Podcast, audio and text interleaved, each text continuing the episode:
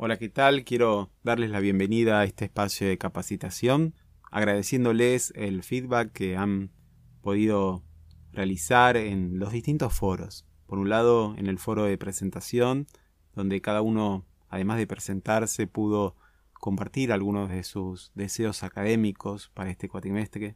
También agradezco la participación en la encuesta, esta encuesta en donde vos podés manifestar tu interés en determinada población. Es realmente una información muy valiosa a la hora de hacer las, la presentación y la, y la preparación, ¿no?, para tu pronta salida a práctica. Por otro lado, eh, hoy quiero que empecemos a hacer una presentación mucho más amplia de lo que es la materia. También vamos a hablar un poco sobre cómo son las instituciones y las características de la población. También quiero compartir algunos obstáculos actitudinales que que voy observando en los primeros eh, días de, de práctica. Y vamos a hablar sobre las responsabilidades, ¿no?, que tiene el alumno, el supervisor y las instituciones para con ustedes.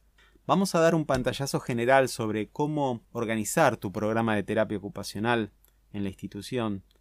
Y por último vamos a estar así, dando una serie de tips. Tips que te van a ayudar a elegir bien tu institución, a desarrollar adecuadamente tu práctica. Y cerramos esta clase con todo lo que tiene que ver con análisis institucional. Vamos a presentar dos herramientas muy prácticas que te van a ayudar a poder hacer un buen análisis institucional. El análisis FODA y el diagrama Penney. También les recomiendo que estén atentos a la bibliografía obligatoria para esta primera clase y que puedan realizar esta actividad de aplicación que les propongo, que va a ser de utilidad para fijar los contenidos Eh, desarrollados en este, en este encuentro. Vamos a comenzar dando un pantallazo general sobre algunas recomendaciones para esta materia. Si bien siempre vamos a respetar a lo largo del cuatrimestre los días y horarios de cursada para hacer una supervisión directa y grupal, es importante que ustedes también cuenten con un espacio extraáulico por alguna emergencia o situación compleja que se pueda dar. Generalmente esos espacios se dan los días lunes, miércoles, viernes, depende del cuatrimestre y las responsabilidades que generalmente tenga como docente, pero quiero que sepan que solicitando una entrevista previa a través de mi correo electrónico, ustedes pueden solicitar una, un espacio de consultoría individual fuera de este espacio áulico para no esperar una semana ante alguna dificultad o complejidad que se presente en el lugar de institución. Así que ese espacio de consultoría fuera de, de lo que es el aula, eh, sepan que existe y que pueden contar con él. En cuanto a todo lo que tiene que ver con inscribirte a una materia práctica, es importante que tengas en cuenta los conocimientos previos. Esto no va a ayudar solamente a que vos puedas tener un adecuado proceso de aprendizaje, sino que es un requerimiento del reglamento de las prácticas profesionales. En cuanto al tiempo extraáulico que a veces demanda una práctica, esto va a estar relacionado ante dos cosas. Tu nivel de compromiso hacia las personas, eso es clave, porque hay alumnos que buscan mucha información, investigan sobre determinadas patologías, se interiorizan bastante de cómo resolver las problemáticas y eso generalmente se hace fuera de la institución. Entonces, vas a requerir tiempo extra para investigar cómo resolver las distintas necesidades tanto de las personas como de la institución. Otro factor que impacta mucho a la hora de exigirte tiempo fuera de lo que es la materia es tu cercanía a tu lugar de práctica. Hay alumnos que pueden estar viajando entre una o dos horas para llegar a la institución y eso puede generar una dificultad si sos un alumno que trabaja mucho o que además tiene una vida personal bastante cargada. Entonces es importante que vos consideres eh, tu traslado como horas que de alguna forma va a demandar tu práctica profesional. También vas a necesitar tiempo extra para preparar materiales, para leer bibliografía, como decíamos, para buscar nuevas actividades. En muchas instituciones todo lo que tiene que ver con los registros vinculados a la carpeta no, no los puedes realizar ahí. Entonces vas a tener que eh, desarrollar un sistema de registros y hacerlos probablemente en tu casa o en la universidad. Entonces todo eso va a demandarte eh, tiempo. Algo que puede ser de mucha utilidad a la hora de cómo capitalizar el tiempo que uno viaja es lo que muchos llaman eh, apropiarte del concepto de la universidad del tráfico, ¿no? Esto de escuchar podcast o leer eh, libros o escuchar audiolibros hace de que vos puedas eh, de alguna forma ese tiempo no considerarlo como tiempo perdido, sino como un tiempo valioso que puede complementar eh, tu formación. Es importante que vos empieces a interiorizarte de la bibliografía del programa, adquirir esos materiales, porque esto va a ayudar a que vos estés más preparada a la hora de iniciar tu práctica o realizar las distintas intervenciones, ¿sí? Entonces, cuanto más sepas, más vas a poder ayudar, más poder van a tener tus intervenciones, y es importante que vos trates de hacer que la lectura de la bibliografía sea un hábito constante en el desarrollo de tus semanas. Vamos a hablar ahora un poco sobre los requisitos de la aprobación de esta materia. Sin duda vas a tener que cumplir con las horas de práctica estipuladas por el programa. Vas a tener que entregar los distintos trabajos prácticos que vamos a estar desarrollando a lo largo de todo el cuatrimestre. Al finalizar tu práctica vas a tener que entregar una carpeta.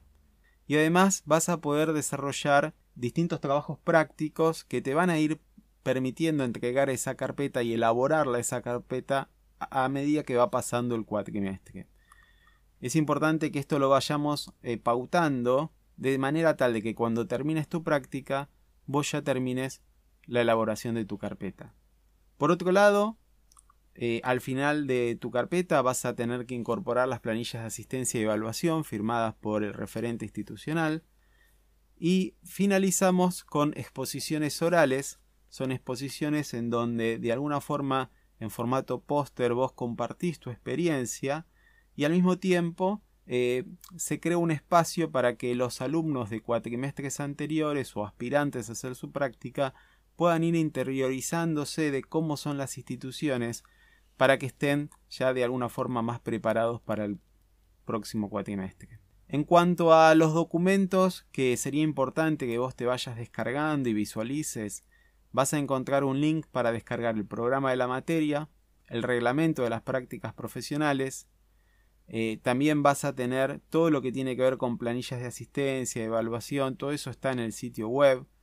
También dejo un formulario para lo que sería la carta de presentación, la carta ante una licencia laboral y una carta de eh, finalización de práctica, ¿sí? Todo eso está disponible para que vos puedas descargarlo. También en ese enlace vamos a estar dejando la póliza de seguro una vez que esté elaborada. En cuanto a la estructura de la materia, vamos a dividir la materia en tres etapas. Una etapa inicial en donde básicamente es un periodo de observación, pero una observación activa por parte de ustedes, donde es un buen momento para empezar a hacer el desarrollo de, de, de entrevistas, colaborar con la terapista ocupacional en las intervenciones. Es probable que desarrolles de manera ya inicial algunas actividades, eh, pero la idea es que vos de manera progresiva vayas tomando un mayor dominio en la coordinación, en el desarrollo de los distintos talleres y actividades y, y que de a poco la terapista ocupacional se vaya transformando en tu asistente, ¿sí? Es importante que vos vayas ganando dominio de grupo, haciendo cada vez más intervenciones individuales y vos arrancás siendo ayudante del A T O y terminás al revés, ¿no? Siendo el A T O tu ayudante, de manera tal de que vos ya coordinás las intervenciones, coordinás los distintos talleres y proyectos, ¿sí? Muchas instituciones te van a pedir que desarrolles una planificación mensual, que desarrolles registros pertinentes, por ejemplo, a reuniones de equipo, crónicas diarias. Algunas instituciones pueden ser crónicas diarias, otras veces pueden ser crónicas semanales. Todo esto va a depender de la institución y en eso yo soy muy flexible en el sentido de que quiero acomodarme a la forma y el estilo en cuanto a los registros de la terapista ocupacional. Vas a tener que desarrollar un análisis institucional y un diagnóstico institucional con informes estadísticos, ¿no? Como para saber eh, realmente cómo es la población al cual vos estás atendiendo. Luego de esta etapa inicial, vos empezás a lo que sería la etapa intermedia, donde empezás a planificar tus distintas intervenciones, podés desarrollar proyectos y de alguna forma vos ya empezás a tomar autonomía dentro de lo que sería tu eh, trabajo en la institución. Y por último, una etapa final en donde vos no solamente estás eh, ya desarrollando tus planes de intervención, desarrollando tus proyectos, sino que también, bueno, obviamente haces muchos planes de tratamiento, tomás evaluaciones, realizás registros como informes de evolución, epicrisis, eh, evaluás los proyectos y obviamente finalizás haciendo eh, tu conclusión personal. Igualmente vamos a estar dando una clase, eh, específicamente vamos a hablar sobre registros eh, que, des, que un terapista ocupacional debería desarrollar en, en este tipo de poblaciones. Y vamos a, a, a detenidamente hablar de qué es lo que compone cada una de las partes de la carpeta. Eso lo vamos a ir hablando probablemente en la cuarta clase, así que por eso no se preocupen en este momento de este tema. Pero sí quiero que tengan un pantallazo general de estas tres secciones de lo que son eh, la práctica profesional. En cuanto a los requisitos de aprobación, bueno, obviamente cumplir con las horas institucionales, haber entregado todos los trabajos prácticos, la carpeta, en fin.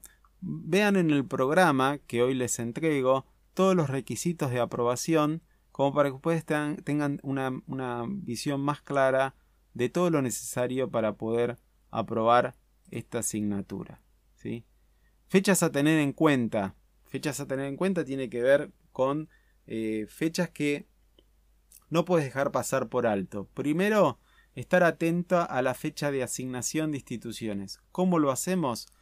Prim- la primera clase generalmente hacemos una presentación, cada docente en su aula, con su grupo, donde hace una presentación general de cada una de las instituciones que forman parte del plantel. Posteriormente a esa presentación general que se realiza, eh, se unifican todas las comisiones y a partir de ahí se hace Eh, con todas las comisiones presentes la asignación de institución. Generalmente se hace a través de el promedio, por eso es importante que vos presentes ese día eh, tu, tu hoja de ruta, tu hoja académica, para que nosotros podamos chequear tu promedio y los conocimientos previos. En cuanto a la estrategia didáctica, la idea es generar un espacio de enseñanza socializada en donde cada uno de ustedes eh, puedan rendir cuentas de los avances, de las dificultades, de los intereses eh, que van manifestando a lo largo de toda su práctica y como grupo ir eh, dando respuesta a, esos, eh, a esas inquietudes.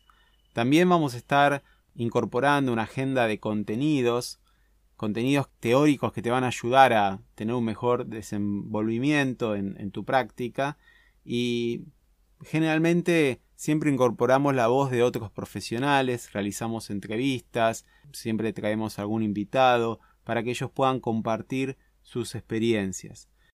Lo que vamos a ver ahora a continuación es alguna de las características vinculadas a la población y a los distintos tipos de instituciones que en este momento se cuentan para realizar esta práctica profesional.